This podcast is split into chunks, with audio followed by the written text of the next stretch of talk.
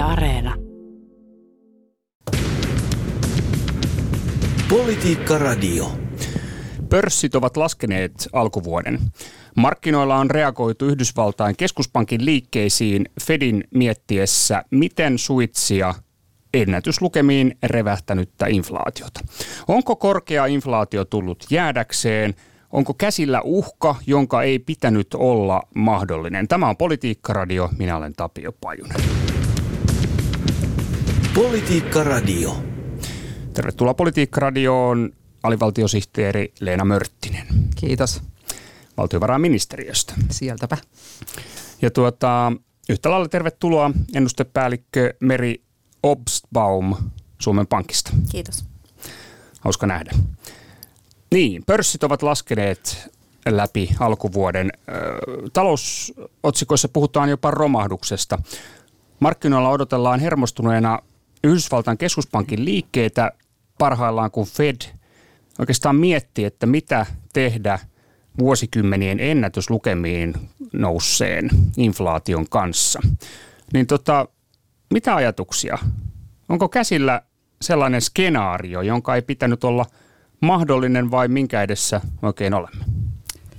Tota, täytyy kyllä sanoa, että kyllähän tuossa, kun ruvettiin katsoa niitä, sitä elvytyksen määrää, joka markkinaan laitettiin ja kotitalouksille ympäri maailmaa, niin kyllä aika nopeasti ruvettiin ekonomistikunnan keskuudessa pohtimaan sitä, että jollain tavalla inflaation tämä aiheuttaa. Ja tässä pitää huomioida myöskin se, että me ollaan oltu sellaisessa tilanteessa, jossa esimerkiksi palvelujen kysyntä on mennyt todella matalaksi, koska me ei pystytä liikkumaan ja sitten vastaavasti, sit kun sitä elvytystä on tehty, niin tavaroiden kysyntä on kasvanut. Että tässä on tämmöistä tietynlaista tähän kriisiin liittyvää pingahdusta ylöspäin, mutta ei voida mitenkään ylen katsoa myöskään sitä, että kyllähän niin kuin hyvin elvyttävä rahapolitiikka, niitä pieniä Yhdysvalloissa erityisesti pientä semmoista kiristymisen vaihetta lukuun ottamatta, niin se on ollut hyvin elvyttävää sitten rahoitusmarkkinakriisi. Että on jatkettu aika pitkään ja ei se nyt varsinaisesti pitäisi olla yllätys, että näin on käynyt, mutta, mutta se, mikä pitäisi tässä huomioida ja pohtia on se, että me ollaan kuitenkin 1980-luvulta lähtien tultu pitkiskorois alaspäin.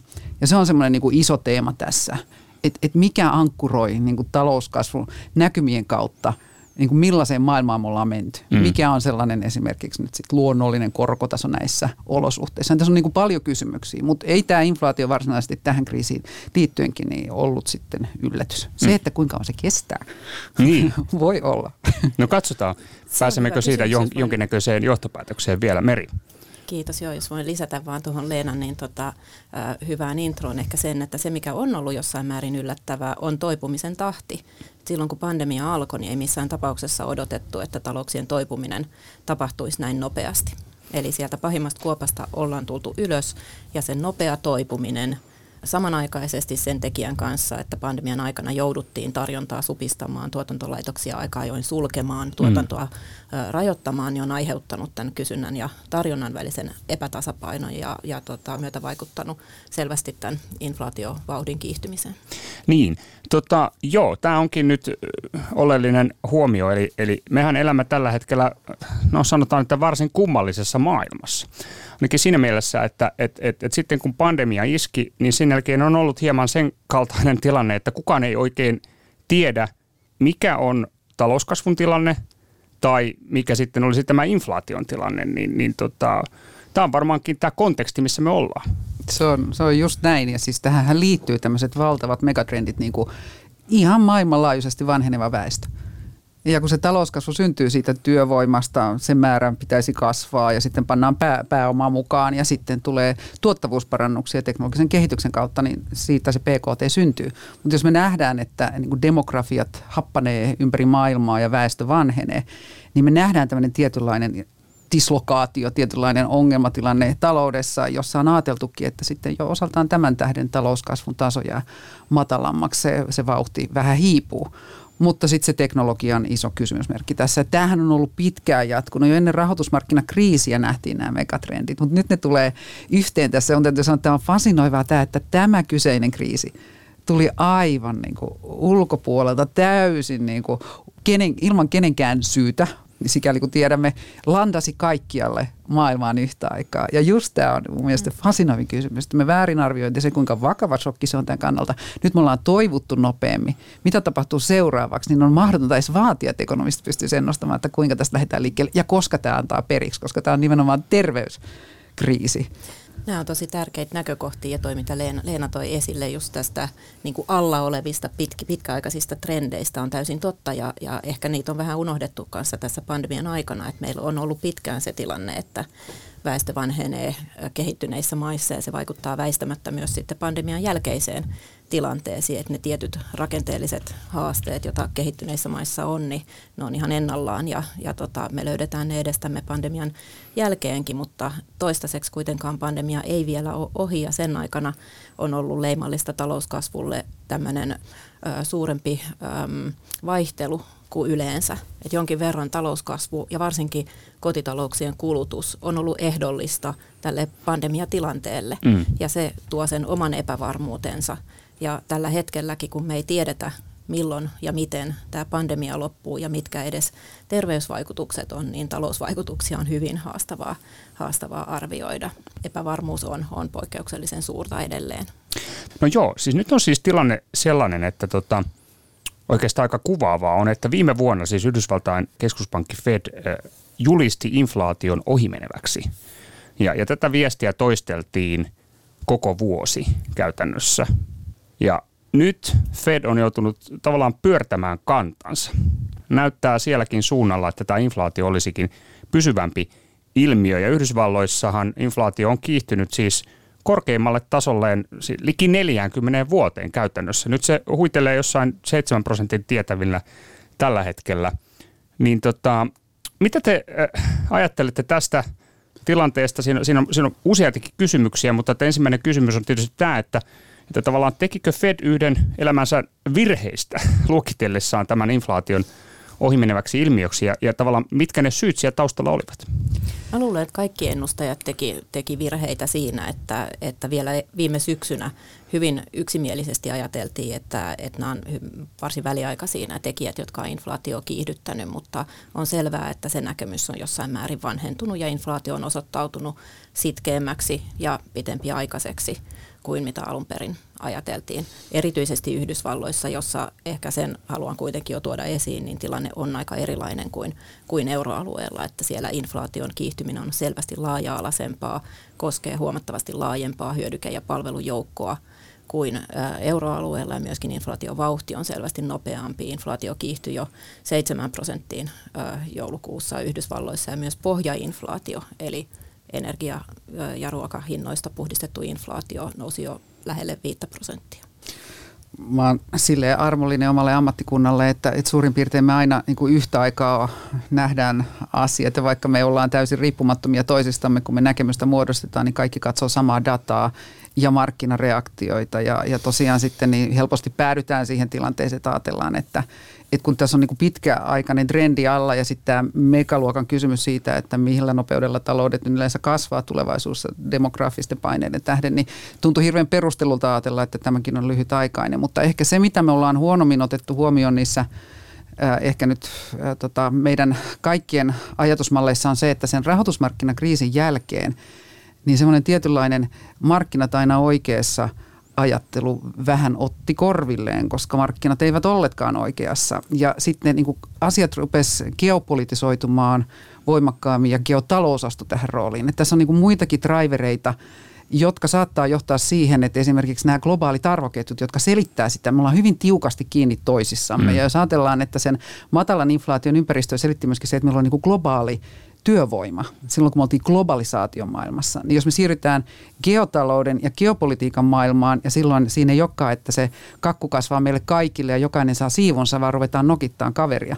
Ja ajattelee, että me ollaan parempia kuin noja, me kilpaillaan noita vastaan sen sijaan, että me tehdään tätä yhdessä, niin ilman muuta se on niin kuin, kun ajatellaan sitä resurssien riittävyyttä, niin ei välttämättä hyvä asia, koska yhtäkkiä meidän globaali työvoima voi ollakin ehkä jollain tavalla kontrolloitu. Ja sitten siinä tulee nämä isot kiistat raaka-aineista, energiasta, kuka kontrolloi mitä.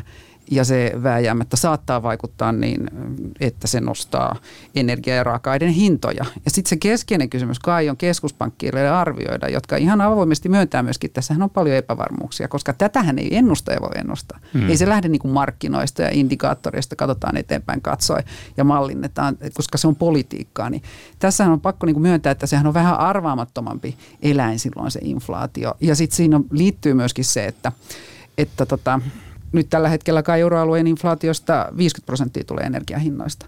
Mutta millä, millä vauhdilla se menee sitten muihin asioihin mahdollisesti sisään? Me nähdään vähän tavaroiden inflaatiota, myöskin hintojen nousua. Palveluissa ei, koska pandemia pitää ne kurissa. Mutta sitten nämä palkkaneuvottelut nousee kysymyksenä esiin, että et, et, et ei vain lähtisi sinne semmoinen arvailu, että tämä on niinku hallitsematonta. Että tämä pitää ymmärtää, että tämä on hyvin inhimillinen prosessi ja sanoa, että ekonomistit oli väärässä, niin ei ne siinä tilanteessa, kun ne arvioi olleet, mutta nyt kun tiedetään enemmän, niin nähdään millaiseksi maailman muodostuu. Eli, eli onko niin, että ymmärrätte varsin hyvin tämän, että et, et minkä takia asia on ollut siis Fedille vaikea viime vuonna, nimenomaan tämä analyysi siitä, että et, et mikä tämän inflaation luonne on niin kuin tässä tilanteessa? Kyllä mä uskon, että se jossain määrin yllättävänä sen voimakkuus ja sitkeys on, on tullut heillekin. Mutta jos, jos ajattelee tuossa vielä, jos mä tartun vielä noihin, mitä, mitä Leena tuossa äsken sanoi, niin jos me tätä inflaation anatomiaa tässä mietitään vähän tarkemmin, niin, niin tämä just, jota keskusteltiinkin jo tuossa aikaisemmin, niin tämä kysynnän ja tarjonnan epätasapaino on niin kuin yksi tekijä. Ja se johtuu niin kuin alun perin tästä pandemiasta. Pandemia on aiheuttanut tällaisia tuotantoketjujen häiriöitä ja, ja myöskin kansainvälisten kuljetusten häiriöitä, joita me ei olla nähty koskaan aikaisemmin. Ja ne, si, siinä tulee just esille, kuinka integroitunut tämä maailma on ollut, että nämä ongelmat leviää sitten hyvin nopeasti, että kun Kiinassa satamassa satamatyöntekijällä on y- yksi koronatartunta ja koko satama menee kiinni ja laivat seisoo siellä muutaman viikon, niin se todella niin kuin läikkyy niihin globaaleihin kuljetuksiin ja, ja tota, välituotteiden saatavuuteen. Ja nämä saatavuusongelmat nostaa hintoja. Mm. Eli tavallaan nämä, nämä kuitenkin niin kuin alun perin johtuu tästä pandemiasta pitkälti nämä ilmiöt, joita me tässä nähdään. Joskin niin kuin Leena sanoi, niin totta kai tämä geopoliittinen tilanne on nyt sitten äh, ihan viime aikoina tullut siihen eri tavalla kuvioon mukaan ja pandemian lisäksi tuo niin kuin vielä uutta epävarmuutta. Toinen seikka on toi, että palveluinflaatiossa on ihan totta, että, että ei me siellä nähdä, niin kuin euroalueella me ei nähdä siinä voimakasta kiihtymistä, joskin viime vuoden aikana palveluinflaatio kiihtyi paljon, mutta se kompensoi vaan sitä hyvin tota, hidasta tai jopa hetkittäin miinusmerkkistä inflaatioa, jota me nähtiin vuonna 2020. Et itse asiassa ihan hyödyllinen näkökulma tähän inflaatioon mun mielestä on se, että katsotaan inflaatiokehitystä kahden vuoden yli. Ja jos me näin tehdään, niin tota, euroalueella kokonaisinflaatio on vain hiukan 2 prosenttia nopeampaa ja pohjainflaatio puolentoista prosentin kieppeillä. Jos me katsotaan muutoksia niin kuin kahden vuoden takaa, niin. kun tässä on ollut niin isot heilahtelut, niin se antaa ihan hyvää perspektiiviä. Mutta samalla toki viimeaikainen ö, kiihtyminen on ollut voimakasta, että sitä en ollenkaan halua tässä niin kuin puhua pois ja, ja, ja riskit on, on olemassa. Niin, viime aikoinahan tämä energian hinta on ollut kovasti nousussa. No nimenomaan energian hinta on, niin kuin Leena jo sanoikin, niin kontribuoinut hyvin voimakkaasti. Että euroalueella, kun joulukuussa kokonaisinflaatio kiihtyi 5 prosenttiin, niin siitä 2,5 prosenttiyksikköä johtui energiahintojen voimakkaasta noususta. Ja siellä on nimenomaan nämä energiatuotannon raaka-aineet, öljy, kivihiili, maakaasu, kaikki omalta osaltaan vaikuttanut siihen. Ja siellä on paljon tekijöitä taustalla. Siellä on just tämä kysynnän ja tarjonnan epätasapaino, siellä on ö, tuotannon ongelmia ja tuotantorajoituksia, siellä on sääolosuhteita. Ne on hyvin monisyisiä ne tekijät siellä energiahintainflaation taustalla, mutta toistaiseksi se on, se on ylivoimaisesti suurin, suurin tekijä ja erityisesti euroalueella, jos ajatellaan just sitä inflaation laaja-alaisuutta ja verrataan Yhdysvaltoihin, niin äh, jos me jaetaan niin kuin hyödyke- ja palveluinflaatio sen mukaan, että missä hyödykkeissä ja palveluissa inflaatio on ollut erityisen nopeaa, niin niitä hyödykkeitä ja palveluita on itse asiassa euroalueella edelleenkin varsin vähän. Mm. Eli se ei ole niin kuin sillä tavalla, samalla tavalla laaja-alaista kuin Yhdysvalloissa. Ja se on erityisesti keskittynyt sinne niin kuin energiahinta puolelle. Tästä vielä, tästä energian hinnasta, tämä on kiinnostava kysymys, että, että kun tässä maalikkohan tietysti seuraa ilmastotoimia ja muita vastaavia tietää, että meillä on tämä energiasiirtymä tässä käsillä, niin, niin, niin siitä tulee heti se ajatus että ahaa, no tämä energian hinnan nousu, tämä ei voi olla ohi menevä ilmiö, vaan, vaan tämä on pidempi juttu, koska me ollaan tekemässä tätä transitiota tähän niin kuin hiilineutraaliin maailmaan. Niin tota, miltä se näyttää? Lasketaanko kuitenkin energian hinta edelleen, että tavallaan tässä on niin kuin tilapäistä nousua ja sitten tulisi laskua? Ja onko, on, onko tämä analoginen kysymys Euroopassa ja Yhdysvalloissa? Kyllähän se vihreän siirtymän tarve ja varsin nopea tarve siihen, niin tarkoittaa ilman muuta, että se vaikuttaa sitten markkinoihin ja hinnoitteluun myöskin. Se tuli yllätyksenä ehkä tämä energian hinnan nousu, koska siinä on muita tekijöitä myöskin kuin vihreä siirtymä, mutta tavallaan se puskee oikeaan suuntaan. Et mehän toivottaisiin, että sieltä tulisi hintakannustinta sille, että ihmiset tehokkaammin käyttäisi energiaa ja sitä kautta pienentäisi kulutusta. Mutta että se niin kuin äkkinäiset liikkeet aiheuttaa rauhattomuutta ja tietysti sitten kun ne on hyvin erilaisia eri maissa vielä se millaisen määrän kuluttajan tuloista se energialasku vie, niin tämä on hyvinkin poliittinen ja herkkä aihe joissain maissa verrattuna joihinkin toisiin. Ja jälleen kerran usein Pohjoismaissa ehkä vähän erilainen kysymys kuin mitä se on esimerkiksi eteläisen Euroopan maissa.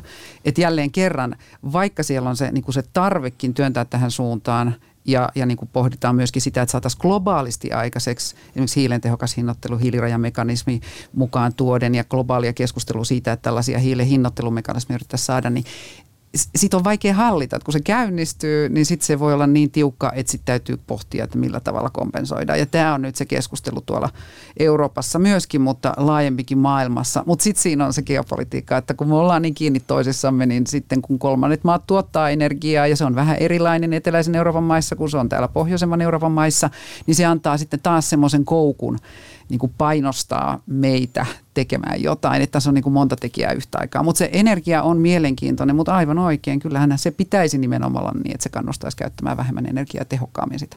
Mm, ja tämähän on, tota, tämähän on Euroopassa siis, tämä on hyvin poliittinen kysymys tällä hetkellä tämä energian hinta, että, että hyvin laajasti puhutaan ö, energiaköyhyyden noususta, e- ja. erityisesti itäisen Keski-Euroopan maissa, mutta ei se täällä Pohjolassakaan mikään niin kuin, ö, olankohautuksella ohitettava asia ole, koska kylmä ilmasto ja paljon lämmittää välitystä tarvitaan ja pitkiä etäisyyksiä ynnä muuta vastaavaa. Se on ihan totta ja mun mielestä oli huomionarvoinen seikka, minkä Leena toi esiin, että, että nämä kulutustottumukset on hyvin erilaiset eri maissa ja tuotannon rakenteet ja se vaikuttaa siihen, miten tämä inflaatio nyt näkyy eri maissa ja jos me tätä energiainflaatioa erityisesti ajatellaan, niin tota, Suomessa esimerkiksi inflaatiohan on toistaiseksi kiihtynyt hyvin, hyvin paljon vähemmän kuin euroalueellakaan, että kun joulukuussa kokonaisinflaatio euroalueella on 5 prosenttia, niin meillä se oli 3,2 prosenttia ja tästä erosta selittää energiahinnat hyvin suuren osan.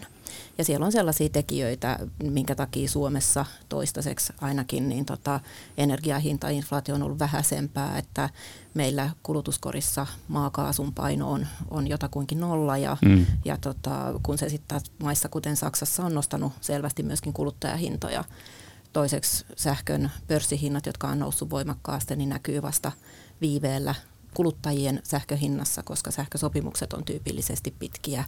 Polttonesteiden hinnoissa Suomessa verojen osuus on varsin suuri, minkä takia maailmanmarkkinahintojen vaihtelu näkyy vähemmän. Ja tässä on paljon tällaisia seikkoja, että itse asiassa se maiden väliset erot myöskin siinä, mitä ne kohtaa inflaation, on, on aika suuria tällä hetkellä taas tulee mieleen se, keskusteltiin sitten Yhdysvalloista alussa, et, et, ja se ero sitten euroalueeseen. Että kyllä se on hyvin mielenkiintoista. Me saatiin hirveällä pusaamisella aikaiseksi sit lopulta se elpymis- ja palautumistukiväline. Ja idea on sillä, että sillä se edistetään muun muassa sitä vihreitä siirtymää ja vihreitä ja digitaalista siirtymää ja tehdään sitä hyppyä eteenpäin. Ja sekin on mielenkiintoista, että nyt kun me laitetaan valtava määrä rahaa sitten sen välineen kautta, Italia saa melkein 200 miljardia esimerkiksi, niin miten se – vaikuttaa tähän, kun kaikki pyrkii nyt tekemään energiasiirtymänsä yhtä aikaa tai vihreän siirtymänsä, mitä ikinä se onkin, mutta useimmalla se on energiakysymys nyt, kun energiahinta on korkealla.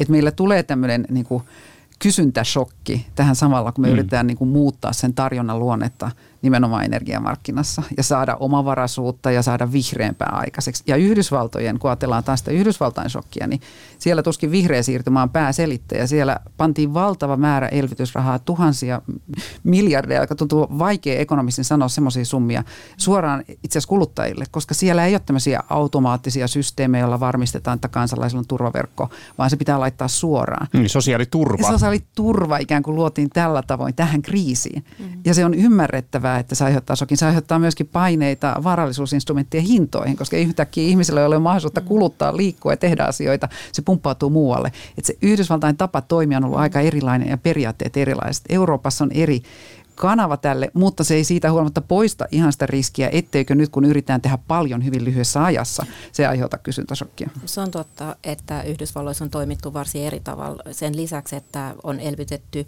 eri lailla, niin on myös elvytetty, niin mittakaava on ollut eri. Että se on ollut suurempi kuin tota meillä Euroopassa. Mutta sellainen yksi tosi tärkeä ero Yhdysvaltojen euroalueen inflaation välillä, joka tässä tuli jo lyhyesti mainittu aikaisemmin, niin täytyy muistaa, että nyt nämä tekijät, joita tässä on mainittu, jotka pandemian aikana on nostanut hintoja, eli just tämä kysynnän ja tarjonnan epätasapaino, mm. palveluhintojen nopea toipuminen kuopasta ja energiahintojen nopea nousu, ne on kaikki tekijöitä, joiden kuitenkin voidaan odottaa niin kuin vähitellen hellittävän. Ja tähän perustuu myös ne tämänhetkiset ennusteet, joiden mukaan edelleen niin kuin ajatellaan, että euroalueelle inflaatio tänä vuonna hidastuisi ja olisi itse asiassa EKPn tuoreimman ennusteen mukaan niin tota, vuosina 2023 ja 2024 jo alle kahden prosentin. Toki tähän näkymään liittyy paljon riskejä, mutta on ihan perusteltu ajatella, että juuri nämä seikat, joista tässä on keskusteltu, niin, niin on hälvenemässä vähitellen. Mutta se, mikä tekee sen ison eron Yhdysvaltojen välillä, on nämä toisen, niin sanotut toisen kierroksen vaikutukset. Eli keskeistä sille, että onko inflaatio, korkea inflaatio pitempiaikainen ilmiö, on se, että alkaako tämä nyt nähty inflaation kiihtyminen heijastua sitten laajemmin yritysten hinnoittelukäytäntöihin, palkkaneuvotteluihin, inflaatio-odotuksiin ja niin edespäin. Ja tällaista ei vielä nähdä euroalueella. Mm, Esimerkiksi niin kuin palkkoja, jos katsotaan, katsotaan mitä tahansa palkkamittareita, niin siellä on hyvin vaikea vielä toistaiseksi mitään niin kuin kiihtymistä nähdä. Hmm. Ja tässä tilanne on kovin erilainen Yhdysvaltoihin, jossa nähdään selvää palkkojen kiihtymistä ja työmarkkinatilanne on hyvin kireä ja nostaa palkkoja edelleen. Tämähän on siis asia, joka voi lähteä lapasesta. Siis inflaatiohan on luonteeltaan sellainen, että siinä on semmoinen kiihtyvä mekanismi ikään kuin sisään rakennettu, mutta että se ajatus on edelleen, että Euroopassa ei, ei, ei kuitenkaan se ei lähtisi lapasesta, vaikka nyt nähdään, että Yhdysvalloissa inflaatio on hieman lähtenyt lapasesta aika paljonkin. No tämä on seikka, jota meillä esimerkiksi nyt hyvin intensiivisesti seurataan ja analysoidaan tietenkin ja, ja niin kuin sanottu, niin, niin on vaikea ainakaan toistaiseksi havaita sellaisia seikkoja, jotka tukis niin kuin inflaation pitempiaikaista kiihtymistä. Inflaatio-odotukset on siellä aika lähellä EKPn kahden prosentin tavoiteinflaatiota ja, ja tosiaan palkoissa, palkoissa ei nähdä oikeastaan juuri mitään kiihtymistä, joitain indikaatioita yksittäisten maiden hiukan suurimmista sopimuksista, mutta ei, ei mitenkään merkittävää. Ja on ihan hyvä huomata itse asiassa, että jo viime nousu, nousukauden aikana ennen pandemiaa, niin meillä oli tilanne, jossa talouskasvu oli varsin vahvaa ja työllisyys toipui erittäin rivakasti. Työllisyystilanne oli hyvä ja siinäkään tilanteessa me ei itse asiassa nähty euroalueella mitään merkittävää palkkojen kiihtymistä ja, ja silloin ainakin niin kun, si, siellä oli taustalla syitä, kuten niin kun, työmarkkinoille osallistumisasteen ö, nousu ja, ja niin edespäin ja on mielenkiintoista nyt sitten analysoida tästä eteenpäin, että, että mikä tämä palkkojen tilanne on, että se on tämmöinen keskeinen asia, jota seurataan. Mutta että, täytyy sanoa, että se on fasinoiva ilmiö, se inflaatio on aina ollut hirveän hankala ennustaa. Ja kun siinä on tämä varsin voimakas inhimillinen tekijä, että kuinka paljon se hiipii päiden sisään. Ja siinä on sitten myöskin se, mikä on ollut meillä ankkurina tosi pitkään, on keskuspankkien uskottavuus, että ne on uskottavia toimijoita. Ja sen tähän nyt sitten, millä tavoin keskuspankit tähän tilanteeseen niin Yhdysvalloissa kuin Euroopassa reagoi, on tosi, tosi tarkan pelin paikka. Ja se on hyvä muistaa, että kun ajatellaan, että Yhdysvaltain inflaatio nyt väliaikaisesti ainakin nousi 7 prosenttiin, tuon kun Paul Volckeri tuli ja tappoi inflaation silloin 80-luvun alussa, niin se oli 13 prosenttia pahimmillaan. Mm. Oliko se nyt puolessa vuodessa hän ajoi sen alas? yhteen prosenttiin tai johonkin. Että se vaatii, sit jos se karkaa, niin sitten se vaatii tosi kovia toimia. Ja sen tähän sinne täytyy niin kuin rupeaa ajoissa viestimään. Nyt kun tietysti löysä rahapolitiikka on jatkunut tosi, jatkunut tosi pitkään, niin kuinka eksitoidaan, kun katsoo noita markkinoita, jotka nyt on tottunut hyvään, niin ne panikoi pienemmästikin, koska jos velkavipu on käytetty, niin sitten siellä on niin kuin tarve myydä nopeammin. Niin tämä on nyt se, mitä sitä analysoidaan, mutta koskaan tietysti keskuspankkiri ei voi jäädä markkinoiden vangiksi, vaan sen täytyy toimia siihen ensimmäisen mandaattinsa mukaisesti. Ja jännä nähdä, mitä Fed sanoo keskiviikkona. Niin, no täsmälleen. Tota, mitä ajattelet, että mikä – minkälainen liikkumatila Fedillä on Yhdysvaltain keskuspankilla tässä tilanteessa, tässä ja nyt? Joo, siis markkinat rupesivat hinnoittelemaan ilmeisesti kovempaa tota, kiristystahtia kuin mitä Fed omissa puheissaan heijasteli ja nyt sitten Fed, nyt katsotaan mitä Fed viesti. Se on niin kuin, Ihan hyvä kysymys. Nyt jos niin kuin moni asiantuntijoista jakaa sen näkemyksen, että Yhdysvaltain inflaatiossa on joitain piirteitä, joita meillä esimerkiksi Euroopassa ei ole, niin todennäköisesti se vaatisi toisenlaista viestintää myöskin siellä, eli vähän tiukempaa. Mm. Mutta sitten kuinka huolissaan ollaan markkinoiden ja Greenspan Putin paikallaan olosta, että, että tota, halutaanko pitää markkinoita rauhallisena. Yhdellä välineellä voi tehdä vaan niin monia asioita ja nyt sitten tämä uusi Fedin strategia testataan. Sekin on tietysti muuttunut.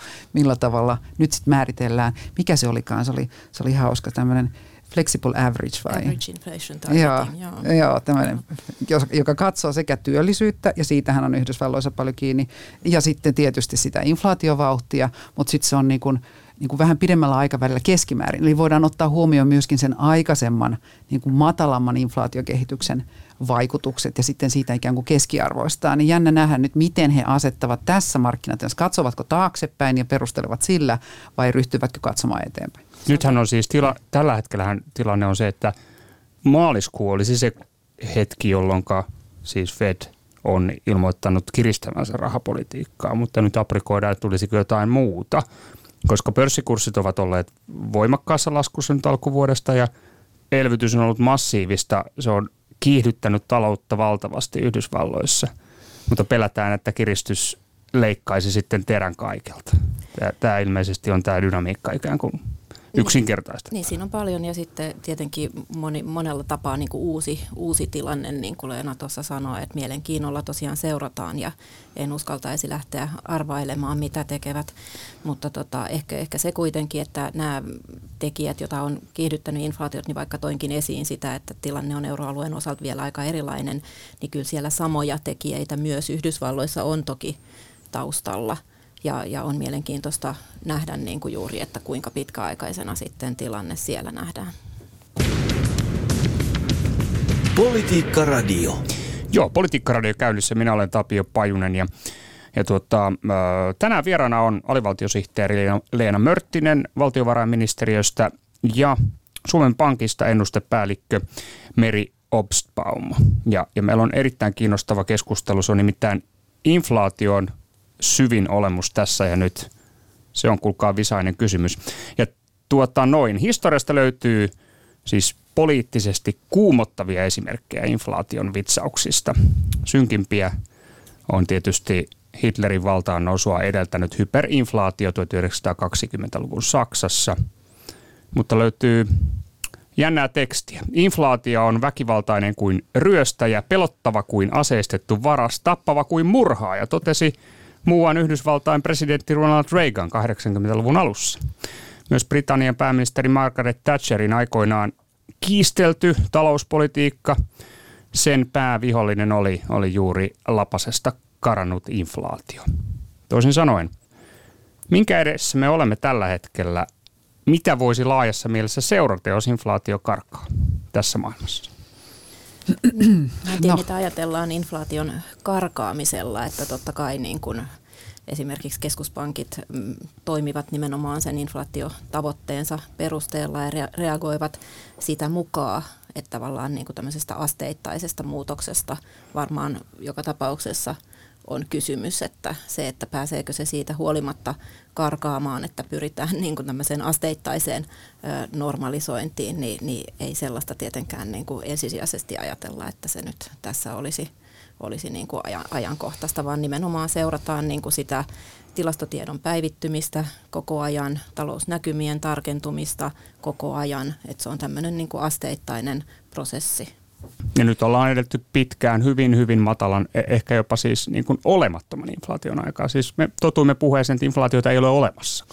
Just meinasin sanoa, että ei ole kovin pitkä aika siitä, kun vähäteltiin inflaatiota ja sanottiin, että deflaatio se on se tappaja. Tässä niin kuin onkin, sehän on tosi vaarallinen, jos se lähtee liikkeelle, että, että nämä molemmat on pahoja ja silloin kun se aina se toinen uhkaa, niin siihen pitää reagoida. Siis kysymys on siitä, että keskuspankki tekee sen oman hommansa niin kuin se on heille sovittu. Eli kun he näkee hintavakauden olevan vaarannettuna, niin vaarantumassa, niin he toimivat. Ja tämä on se tärkeä kysymys. Ja, ja tosiaan niin, niin tota, miten kovasti se sitten laukkaa.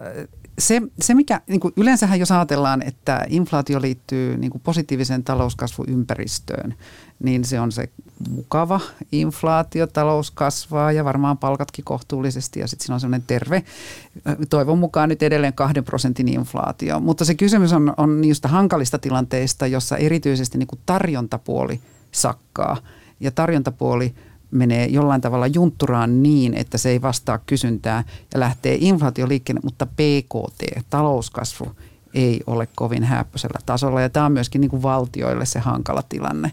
Että se, että valtiot on voinut velkaantua tällä tavalla tässä kriisissä, niin se on ollut erittäin otollisen korkoympäristön aikaansaamaan, mm-hmm. kun korot on matalammalla kuin talouskasvu.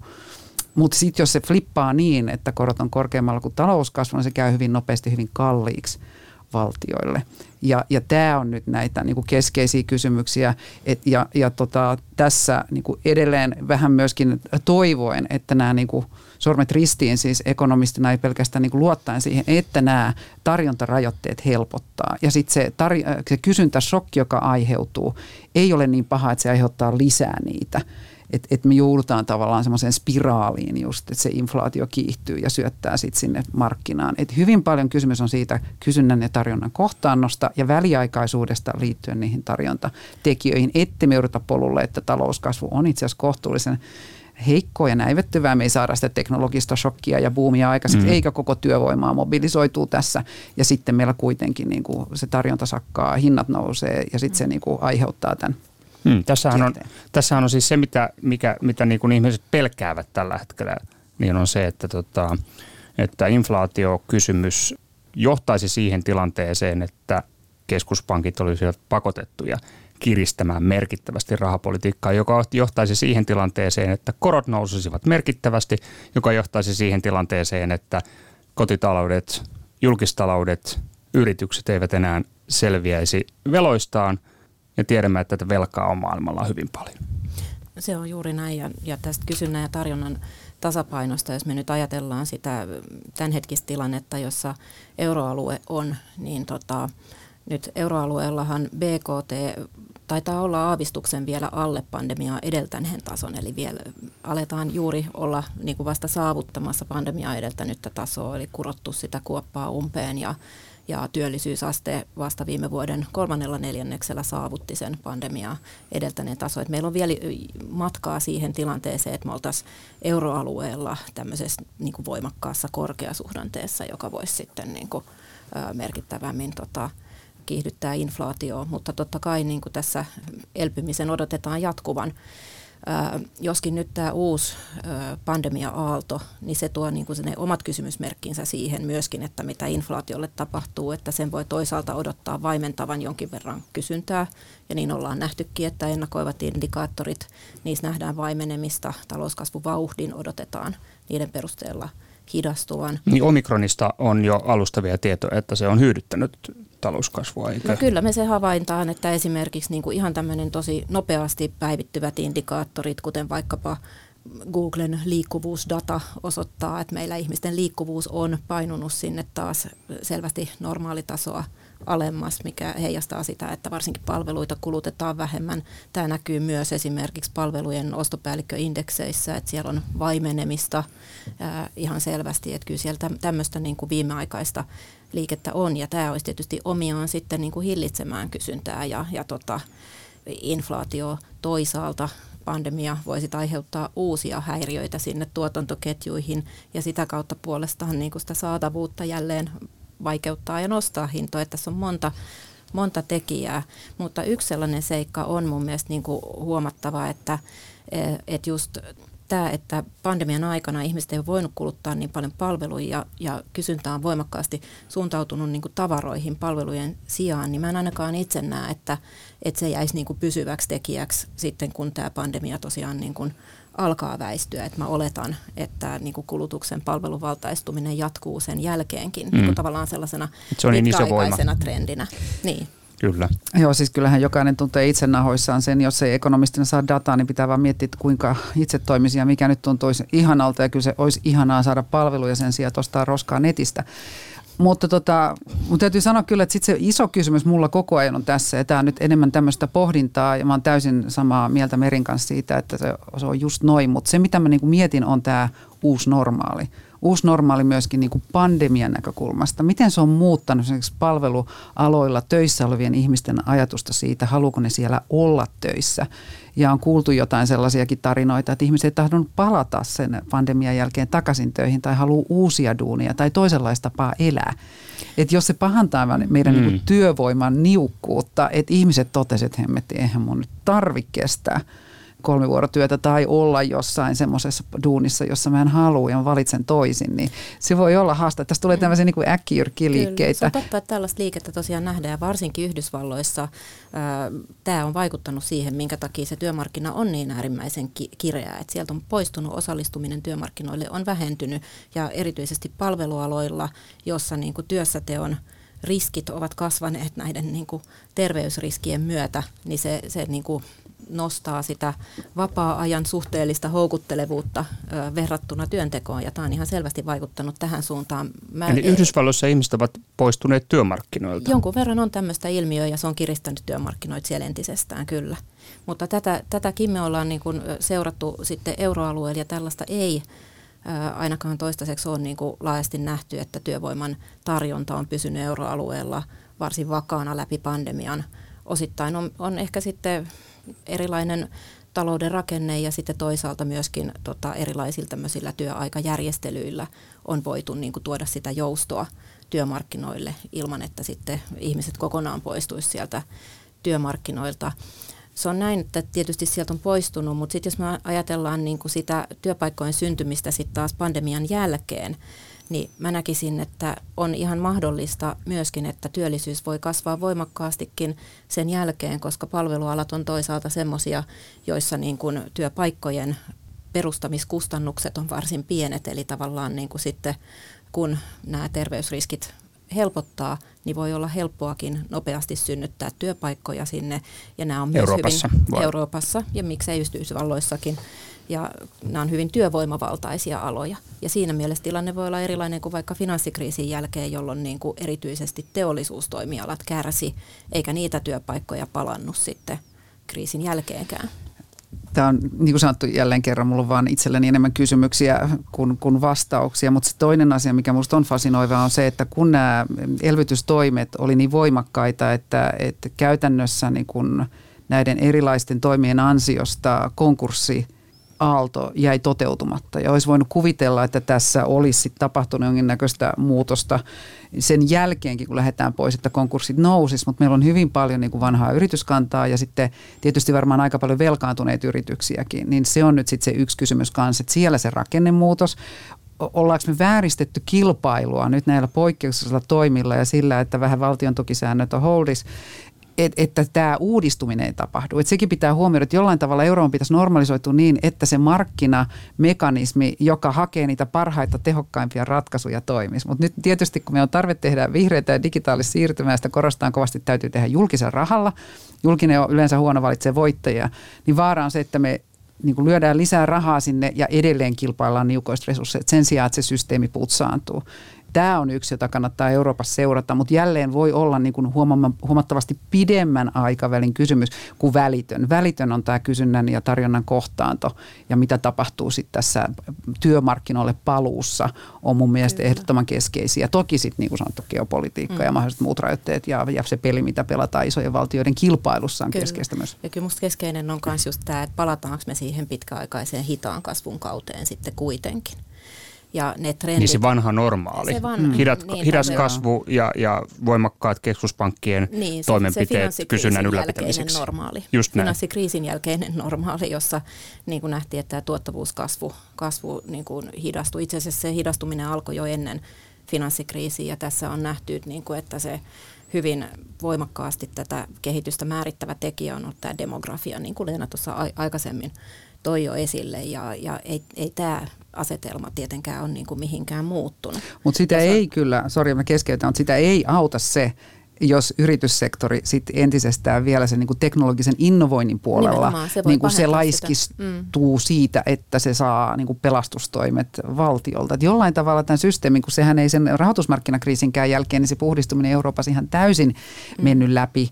Me ollaan hyvin ylipankitettu ja edelleenkin se pääoman allokaatio, mihin kohteisiin se itsensä löytää, niin ei välttämättä parane sillä, että lyödään lisää julkista rahaa sinne. Ja sehän on nyt se megatrendi, että julkisella pitää mennä, koska siis se on ihan täysin allekirjoitettavissa oleva asia, että niin kuin esimerkiksi se energiainfrastruktuuri ja vihreä siirtymä pitää pushata eteenpäin jollain ja siinä niin kuin julkisella rahallakin on rooli. Että tässä on tämmöinen mielenkiintoinen aivan omanlaisensa kysymys Euroopassa verrattuna sitten Yhdysvaltoihin, jota draivaa erilaiset driverit. Mm, mutta tämä periaatteessa, niin kuin, ymmärsinkö oikein, että tämä tavallaan, mitä Leena mainitsi, niin tukee sitä, että saat, saatetaan nimenomaan palata tällaiseen hitaan Mm, kasvun kautta. Jopa hitaampaan, koska ei, on nyt on niin kuin pelasteltu enemmän yrityksiä ja tota, pidetty hommaa niin kuin siinä vanhassa. Ja nyt pitäisi samanaikaisesti hypätä uuteen, mutta ei Se on- pystytä. Tuottavuuskehitys on siis se Kyllä. keskeinen. Tuottavuuskehitys on tosi keskeinen ja se on keskeinen myös sen kannalta, mitä tuossa kysyitkin jo aikaisemmin tästä, että, että jos inflaatio nyt sitten tosiaan kiihtyisi ja jollain aikavälillä joka tapauksessa jonain päivänä tullaan näkemään niin kuin korkojen nousua ja sitten toisaalta nyt tämän pandemian aikanakin niin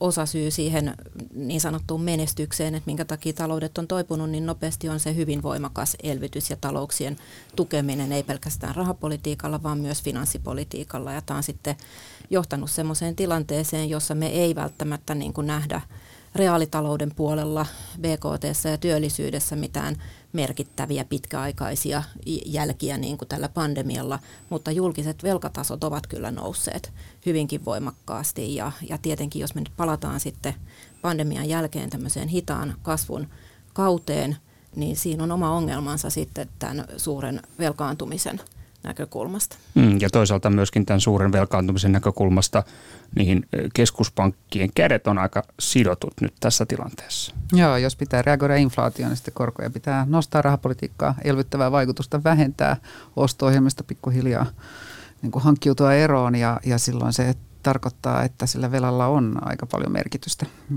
Tähän siihen täytyy kiinnittää huomioon myöskin. Niin kyllä siinä on, on tietenkin niin kuin se, mitä, mitä nyt koko ajan tietysti äh, yritetty sanoa, että kaikkien talouden toimijoiden, niin valtioiden, yritysten kuin kotitalouksien o- olisi ihan hyvä muistaa, että, että korko voi jonain päivänä noustakin ja ottaa se huomioon omassa taloudenpidossaan. Mm, no nythän EKP ei vielä viestitä minkäännäköisistä koronnostoista, mutta, mutta Yhdysvalloissa tilanne on toinen. Tässä, tässä eletään tavallaan niin kuin kahta eri jalkaa tällä hetkellä niin kuin Atlantin molemmin puolin. Joo, siis nämä, niin kuin sanottu, se on, se on, se on niin kuin kahden valtavan talousalueen tarinat ovat erilaiset. Ja me tullaan siihen ytimeen, mikä on varmasti niin kuin ihan kyllä hyvää harjoitus itse kunkin ekonomistin pohtia, että miten rakenteellisesti ne eroaa. Et, et, me ollaan aina pidetty esimerkiksi Yhdysvaltain työmarkkinaa hyvin dynaamisena ja joustavana ja Yhdysvaltain rahoitusmarkkinoita jotenkin, kun se ei ole pankkikeskeinen. Niillä on ne omat ongelmansa, mutta se näyttäytyy meille erilaisena. Sitten me aina korostaa Euroopan ongelmia, mutta ne on, Eurooppa on erilainen nyt, kun se tulee ulos täältä kuin Yhdysvallat. Ja, ne, ja siis okei, okay, se on aina ollut ongelma. Aina kun Yhdysvallat saa flunssa, niin me saadaan keuhkokuume, että, että mitkä ne tartuntakanavat sitten mahdollisesti on, jos Yhdysvalloissa tapahtuu jotain radikaalimpaa. En tiedä tässä tapauksessa, koska jollain tavalla tuntuu, että se story on nyt pikkasen eri tämän pandemian jälkeen niissä ongelmissa. Toki samoja, toki samoja on myöskin.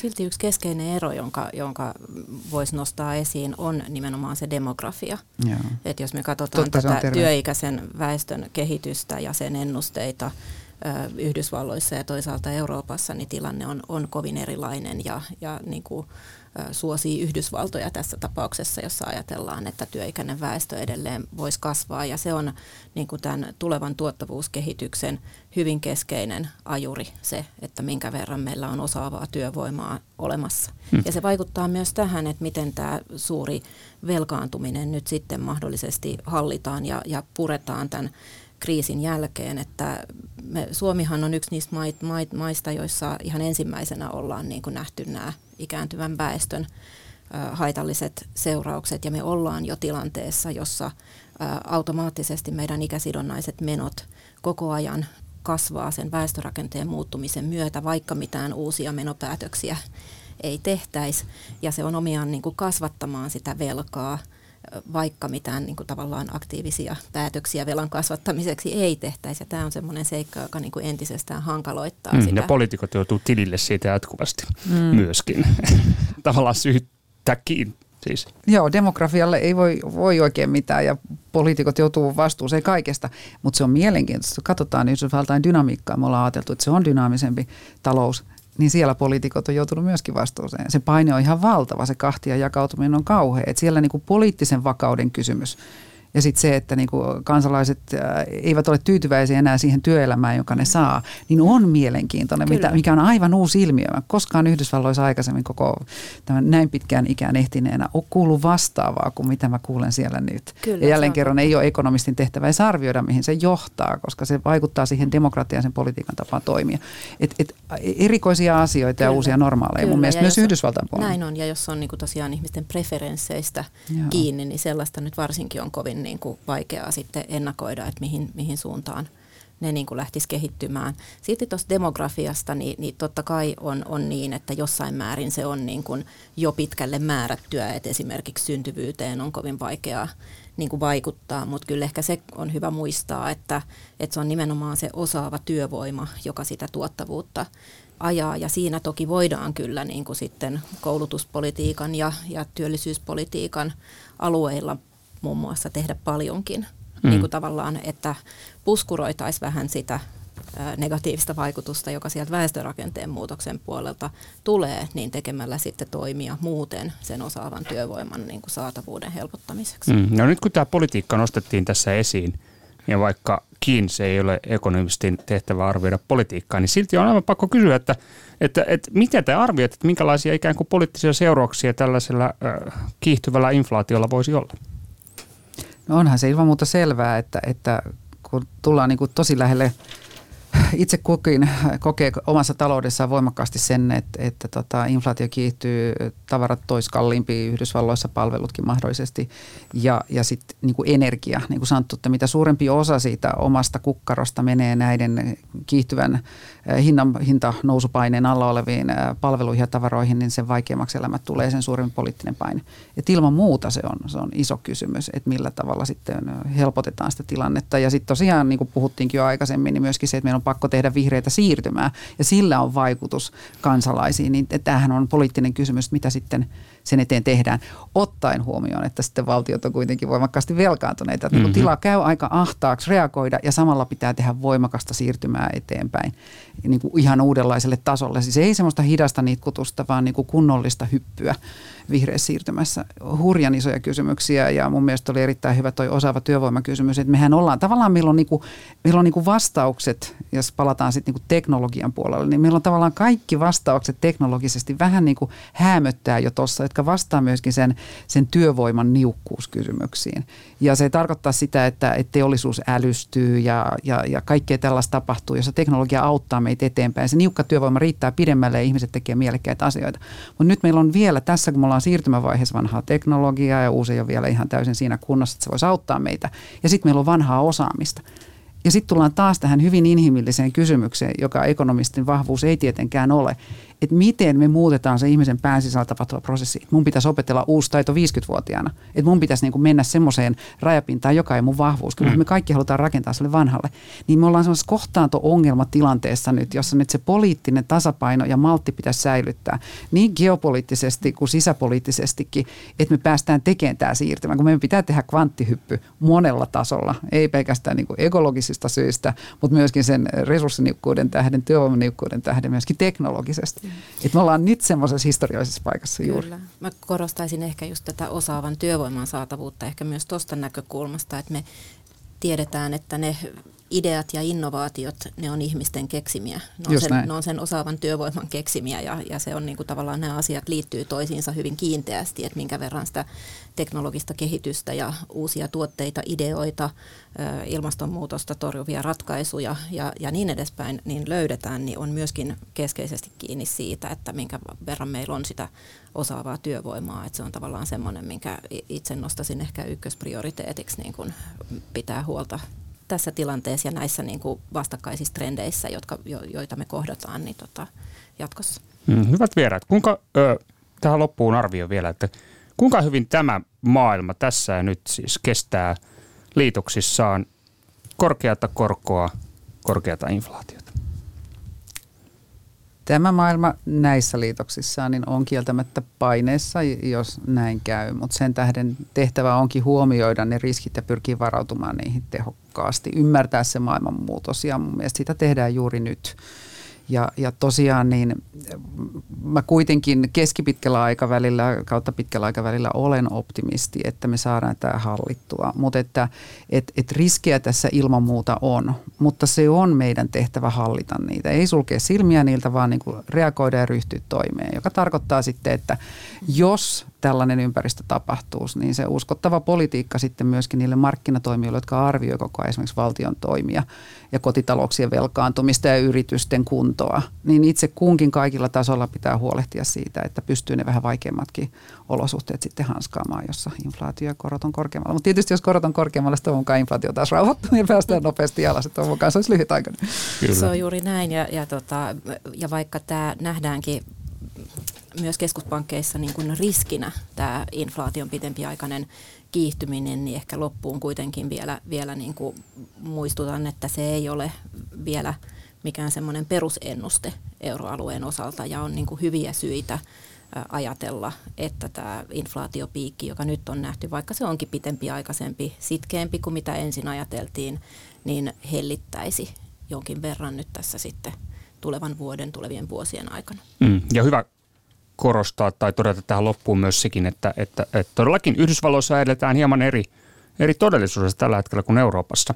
Mutta jäädään seuraan tätä, tätä tilannetta. Se on nimittäin äärimmäisen kiinnostava. Ja, ja ei tähän varmaan oikein muuta voi todeta loppuun kuin, että, tota, että tämä inflaation syvimmän olemuksen ja, ja tämän äh, tilanteen ikään kuin – jonkinnäköinen ratkaiseminen. Se muistuttaa vähän tätä Rubikin kuution viimeistä sivua. Siinä tarvitaan monta siirtoa ja ne siirrot pitää liittyä toisiinsa ja ne pitää tehdä oikeassa järjestyksessä. Kiitoksia tästä keskustelusta erittäin paljon. Meri Obstbaum. Kiitos. Suomen Pankista, ennustepäällikkö. Ja Lea Mörttinen, valtiovarainministeriöstä, alivaltiosihteeri. Kiitos. Kiitoksia erittäin paljon vierailusta Politiikka Radiossa. Tuota noin. Minä olen Tapio Pajunen ja tämä ohjelma on siis Politiikka Radio. Politiikka Radio.